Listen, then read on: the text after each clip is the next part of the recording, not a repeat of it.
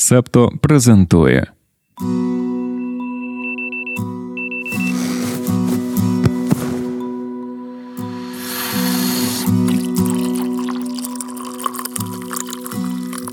Понеділок, 26 лютого 2024 року. Ранкове допіо. Випуск 213.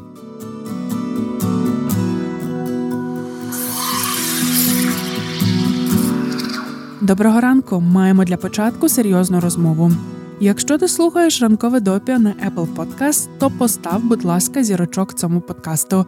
Якщо ти слухаєш нас на платформі, де можна вподобати випуск, то саме час це зробити.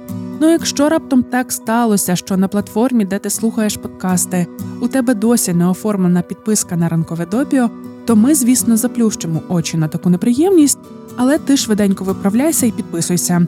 Ми ще дуже любимо, коли про ранкове допіо розповідають у соціальних мережах. Це був натяк. Хотілося би сказати, що з серйозними темами на сьогодні закінчили, можна переходити до несерйозних, але не можна.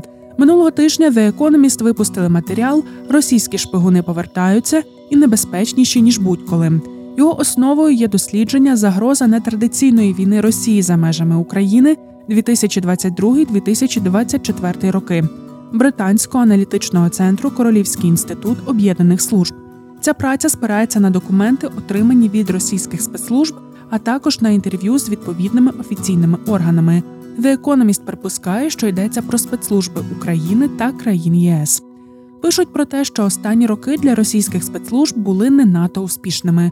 Вони помилилися при плануванні вторгнення в Україну, спрогнозувавши швидке захоплення території і влади.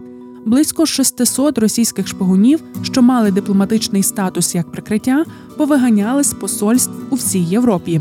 Викрили щонайменше восьмеро нелегалів, офіцерів розвідки, які діяли без дипломатичного прикриття, часто видаючи себе за неросіян. Це доволі відомі факти. Ще багато подібного можна згадати, але сьогодні вони є не надто важливими. Сьогодні варто усвідомлювати, що російські спецслужби доволі швидко усвідомили свої помилки і виправляють їх або вже виправили. Звідси і заголовок статті на The Economist. Російські агенти справді стали більш небезпечними, бо попрацювали над власними невдачами. Зокрема, наприкінці 2022 року вони зрозуміли, що потрібні більш чесні звіти від своїх служб, у результаті чого відбулася зміна кадрів. Наприклад, змінили керівника так званого комітету особливого впливу. Це призвело до того, що пропагандистські кампанії стали більш послідовними, що добре видно у випадку з Молдовою. Раніше дезінформація проти вступу країни до ЄС мала радше точковий характер. Якісь окремі вкиди дуже різного масштабу. Минулоріч заявку Молдови на вступ прив'язали особисто до президентки і почали розганяти кампанію зі звинуваченням Маї Санду в усіх економічних негараздах Молдови. Також пожвавилися кампанії, спрямовані на підрив європейської підтримки України. У січні в Німеччині розкрили мережу ботів на 50 тисяч облікових записів, які щодня розповсюджували сотні тисяч німецькомовних дописів у X. 12 лютого Франція викрила велику мережу російських сайтів, які поширювали дезінформацію у Франції, Німеччині та Польщі. Роботу над помилками провели і в ГРУ. Наприклад, взяли до уваги те, що неодноразово спільноти осінтерів вистежували офіцерів російської розвідки через публічну інформацію та розкриті російські бази даних. ГРУ дійшло висновку, що його співробітники залишають надто багато цифрових слідів. Крім того, тепер агенти не беруть з собою на об'єкти мобільні телефони для зв'язку користуються стаціонарними. Якщо раніше половина особового складу російської розвідки походила зі спецназу, то сьогодні більшість новобранців уже не мають військового досвіду. Це ускладнює для західних служб можливість ідентифікації агентів за старими фотографіями чи витоком баз даних. Ще один напрямок створення мережі нелегалів. Під нелегалами мають на увазі тих, хто виконує завдання без дипломатичного прикриття. Такі люди мають мати так звану повну легалізацію. Так виходить каламбур, нелегали з повною легалізацією. Але тут йдеться про те, що такі люди мають проходити перевірку навіть під пильним наглядом іноземної шпигунської служби. Для цього ГРУ, наприклад, набирає підрядників через підставні компанії, зберігаючи їхні імена та дані поза державними документами або вбудовує своїх офіцерів у міністерства чи приватні компанії, що не пов'язані з обороною. ГРУ також націлилося на іноземних студентів, які навчаються в російських університетах.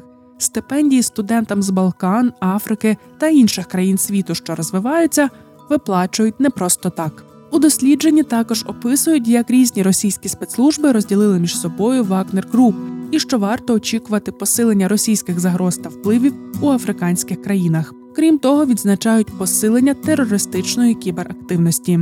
Оновлення російського розвідувального апарату відбувається у момент протистояння зі заходом. В останньому звіті розвідувальної служби Естонії пишуть, що Кремль протягом наступного десятиліття передбачає можливий конфлікт з НАТО. Тож для російських шпигунів пріоритетом є підготовка до цього конфлікту.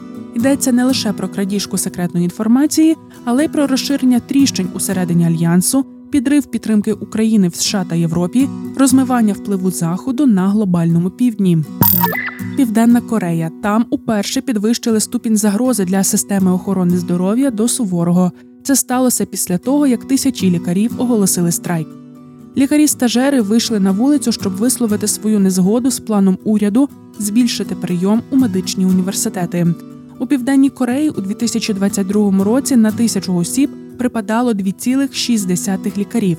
Для порівняння середній показник для країн Організації економічного співробітництва та розвитку складає 3,7 лікарів на тисячу осіб. Себто можемо зробити висновок, що у південній Кореї доволі серйозна нестача медичного персоналу. Якщо взяти до уваги той факт, що це ще й одне з найбільш швидко старіючих суспільств світу, то надалі ставатиме лише гірше, тим паче, що лікарі також старіють, тому будуть дедалі більше виходити на пенсію. Зважаючи на це, уряд до 2025 року хоче збільшити кількість студентів-медиків з 3 тисяч до 5 тисяч, а надалі до 2035 року додати ще 10 тисяч. Урядовий план також передбачає збільшення інвестицій та підвищення зарплат лікарям у регіональних та сільських районах. Уряд каже, що ті, хто надають основні медичні послуги, частіше зазнають судових переслідувань, тому у планах нове законодавство для розширення правового захисту лікарів. Такі пропозиції підтримує 76% населення країни. Чому ж тоді лікарі протестують? Медичне співтовариство стверджує, що лікарів уже достатньо і наводить доступність медичної допомоги для більшості людей як приклад того, чому кількість медиків не є проблемою. Деякі аналітики кажуть, що кількість лікарів на душу населення не корелює із якістю самого медичного обслуговування. Доступ до медичної допомоги в південній Кореї є одним із найкращих у світі. Протестувальники наголошують, уряду краще не просто нарощувати кількість студентів, а взятися за забезпечення гідної оплати та умов праці, особливо для фахівців та фахівчинь у ключових галузях, як от педіатрія та невідкладна медицина. Щодо оплати праці, то південнокорейські лікарі-спеціалісти в середньому є одним із найбільш високооплачуваних серед розвинених країн. У 2020-му їхній середній річний дохід складав 192 тисячі 749 доларів. Але йдеться про те, хто має свою вузьку спеціалізацію. Лікарі загальної практики мають нижчий дохід. Праця педіатрів є найменш оплачуваною на 57% нижче ніж у середньому. Як ми згадували, на вулиці вийшли лікарі-стажери. Зазвичай вони працюють від 80 до 100 годин на тиждень. Робочий тиждень охоплює 5 днів. Себто люди можуть працювати і по 20 годин на день. За словами протестувальників, є необхідність у більшій кількості старшого персоналу. Збільшення прийому в медичні університети призведе натомість до збільшення кількості стажерів. Чого очікувати далі? Кабінет міністрів видав розпорядження про повернення лікарів до роботи. Віце-міністр охорони здоров'я закликав протестувальників надати пріоритет пацієнтам, а не колективним діям. Незважаючи на це, протести не припинилися. Медіа пишуть, що наразі немає ознак, що суперечка може вирішитися найближчим часом. Прогнозують, що система охорони здоров'я може весь рік перебувати в кризі. Страйк лікарів вже почав впливати на медичні послуги.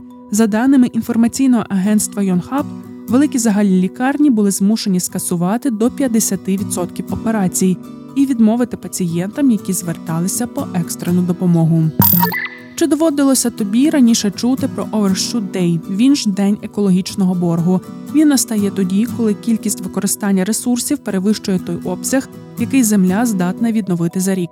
Відзначати цей день у 1987 році запропонувала науково-дослідна організація Глобальна мережа екологічного сліду. Сьогодні такий показник рахують як для світу загалом, так і для окремих країн. Чому ж сьогодні, 26 лютого, ми вирішили розповісти тобі про нього?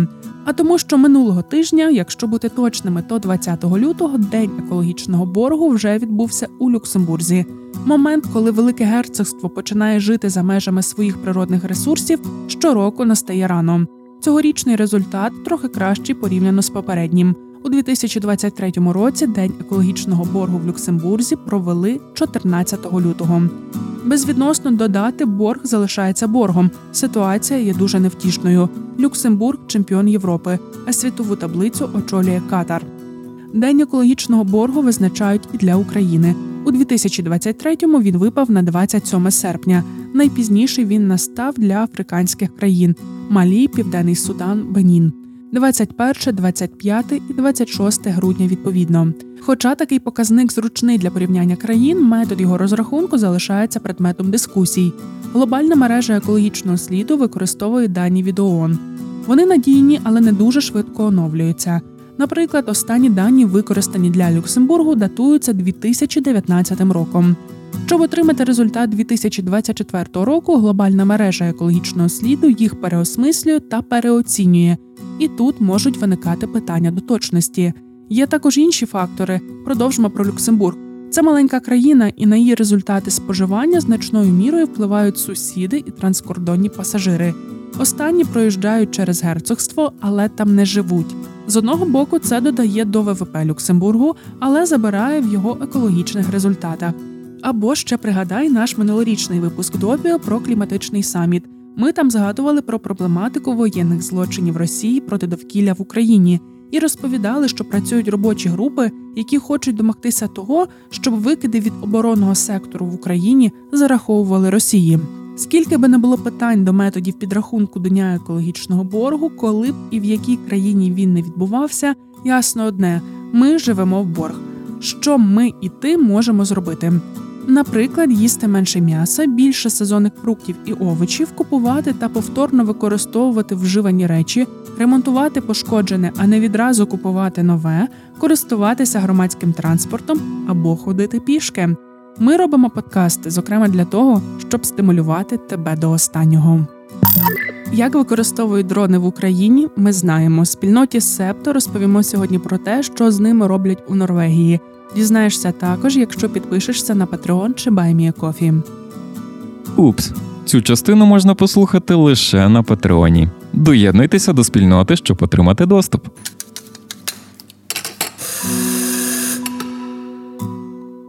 У Нью-Йорку минулого тижня розпочався судовий процес над Хуаном Орландо Ернандесом, колишнім президентом Гондурасу. Ще п'ять років тому Дональд Трамп хвалив його за боротьбу з наркотиками на небаченому досі рівні. А сьогодні проти Ернандеса висунули три звинувачення: одне в змові з метою імпорту кокаїну до США і два в носінні зброї для сприяння змові щодо імпорту кокаїну.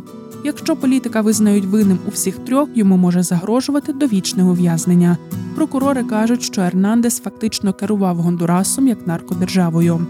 Як ж так сталося? Що почати? Почнемо з того, що Хуан Орландо Ернандес був президентом Гондурасу з 2014 до 2022 року. До того був спікером конгресу. Що цікаво, конституція країни забороняла переобрання на посаду президента. Але хто ж зважатиме на такі маленькі детальки, коли хочеться зберегти владу? Американські прокурори стверджують, що зв'язки Ернандеса у світі торгівлі наркотиками сягають 2004 року. Себто це за 10 років до його першого президентства. Зв'язки ці є дуже явними, родинними. Брат колишнього президента Тоні Ернандес є юристом, політиком і засудженим наркоторговцем. 2013 рік це час, коли Гондурас занурився в анархію, і більшість кокаїну, що потрапляв до Сполучених Штатів, проходила через цю країну. Тоді Хуан Орландо Ернандес проводив свою першу президентську кампанію як прибічник жорсткої лінії протидії злочинності. Він також рекламував себе як законодавця, який відіграв важливу роль в ухваленні поправки до конституції, яка відкрила шлях для екстрадиції гондурасців, звинувачених у торгівлі наркотиками. Запам'ятай цей факт, будь ласка. Тоді, у 2013-му, Білий Дім розглядав Ернандеса з одного боку як корумповану і слабку політичну фігуру, але з іншого боку, як активного партнера з імміграційної політики та політики безпеки. У ньому не бачили частину організованої злочинності. Однак до того моменту, коли Ернандес став президентом у січні 2014-го, невелика група агентів управління боротьби з наркотиками та прокурорів вже почала підозрювати протилежне. Від колег з Гондурасу вони отримали перехоплені телефонні дзвінки. На них один наркоторговець дзвонить до іншого. Вони говорять про вибори. Відбувається такий діалог: за кого ти голосуєш? І відповідь: Ми голосуємо за всіх. Що це означає? Це означає, що наркоторговці не хвилювалися, хто переможе, бо завбачливо заплатили усім кандидатам. Через тиждень після інавгурації Ернандеса один із найвідоміших наркоторговців таємно записав зустріч із братом президента Тоні Ернандесом. Тоді про його залученість до наркоторгівлі лише пліткували у медіа. Тоні заявив, що поїде в Майамі, аби зустрітися з агентами управління боротьби з наркотиками і очистити своє ім'я. Натомість він дав неправдиві свідчення та викрив багато власних зв'язків з торговцями людьми. Ернандес, президент, тоді всіляко намагався дистанціюватися від брата, прагнучи зберегти прихильність американської влади. Підходив час нових виборів. Ми вже згадували, що конституція не дозволяла Ернандесу ще один термін. У країні почалися протести. Тисячі людей вийшли на вулиці. Уряд вів комендантську годину і дав розпорядження арештовувати всіх, хто її порушить. Країна знову поринула в хаос, і прокурори бачать в цьому слід наркоторговців. Генеральний секретар Організації американських держав у 2017-му не визнав результати виборів у Гондурасі і закликав до проведення нових. Але адміністрація Трампа забезпечила Ернандесу визнання. Наприкінці 2018 року брат Ернандеса Тоні поїхав до США. Це було не дуже мудре рішення. Тоні Ернандеса затримали агенти управління боротьби з наркотиками. Все закінчилося судом і довічним ув'язненням. Коли Тоні вже сидів під арештом, у 2019-му його брат-президент приїжджав до Флориди, де разом із Дональдом Трампом брав участь в одному з публічних заходів. Саме тоді Трамп дякував Ернандесу за боротьбу з наркотиками. А Ернандес подякував Трампу та американському народу за підтримку, яку вони надали. Потім Джо Байден став президентом. Змінилася розстановка політичних сил і в Гондурасі. Стало можливим довести до логічного результату розслідування, яке тривало роками. Лише через кілька тижнів після того, як Ернандес залишив посаду, його заарештували у власному будинку в столиці Гондурасу та Гусігальпі. Політика швидко екстрадували до Нью-Йорка, де він перебуває у слідчому ізоляторі і чекає судових засідань. Пам'ятає, що він свою кампанію будував на тому, що добився змін, які дозволили екстрадицію. Ернандес відкидає звинувачення і вважає цю справу помстою картелів за його антинаркотичну політику. Його захист покликається на співпрацю колишнього президента Гондурасу з владою США, нагороди або схвалення, отримані від Білого Дому, як на докази невинуватості. Ернандес став першим за 30 років колишнім главою держави, якого в Сполучених Штатах звинуватили у торгівлі наркотиками. Востаннє щось подібне було з Мануелем Нор'єгою. Це панамський диктатор, який спершу був американським союзником, а потім перетворив Панаму на логістичний хаб для колумбійських наркоторговців. Стіки до ранкової кави про події стисло.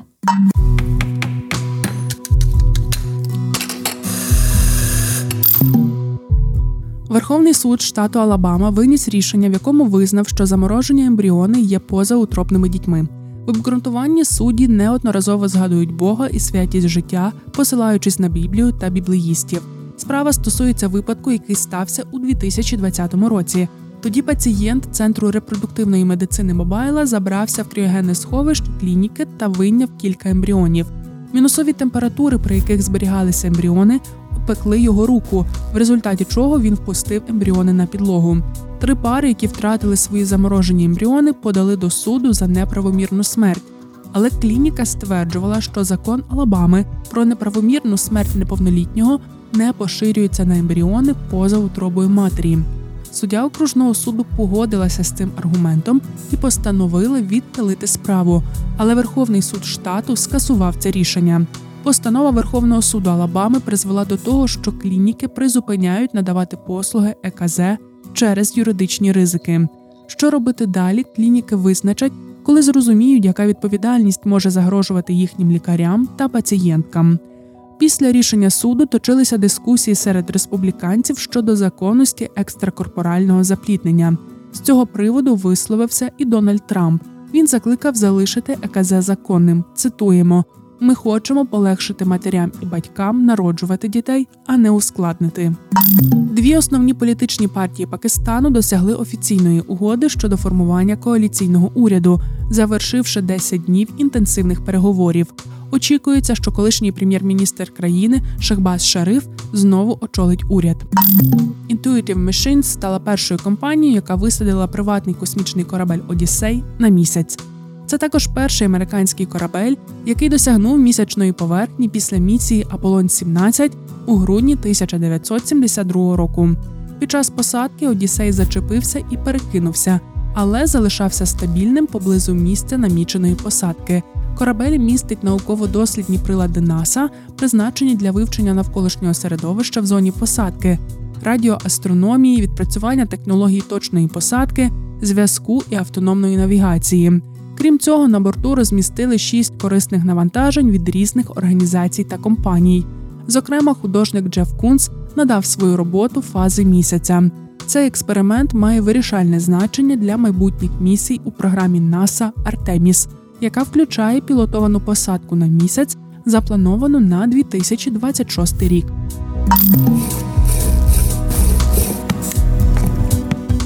Це був 213-й випуск ранкового допіо. Мене звати Дарина Зержицька. Над випуском також працювали Ростислава Нищенко, Ангеліна Столітня, Антон Ткачук, Тарас Галаневич, Марк Мостовий, Олег Левій, Аня Ткачук, Олена Паплинська. Почуємося, Солодашко. Ви прослухали подкаст Ранкове допіо. Шукайте септо в соцмережах, діліться враженнями та розповідайте іншим.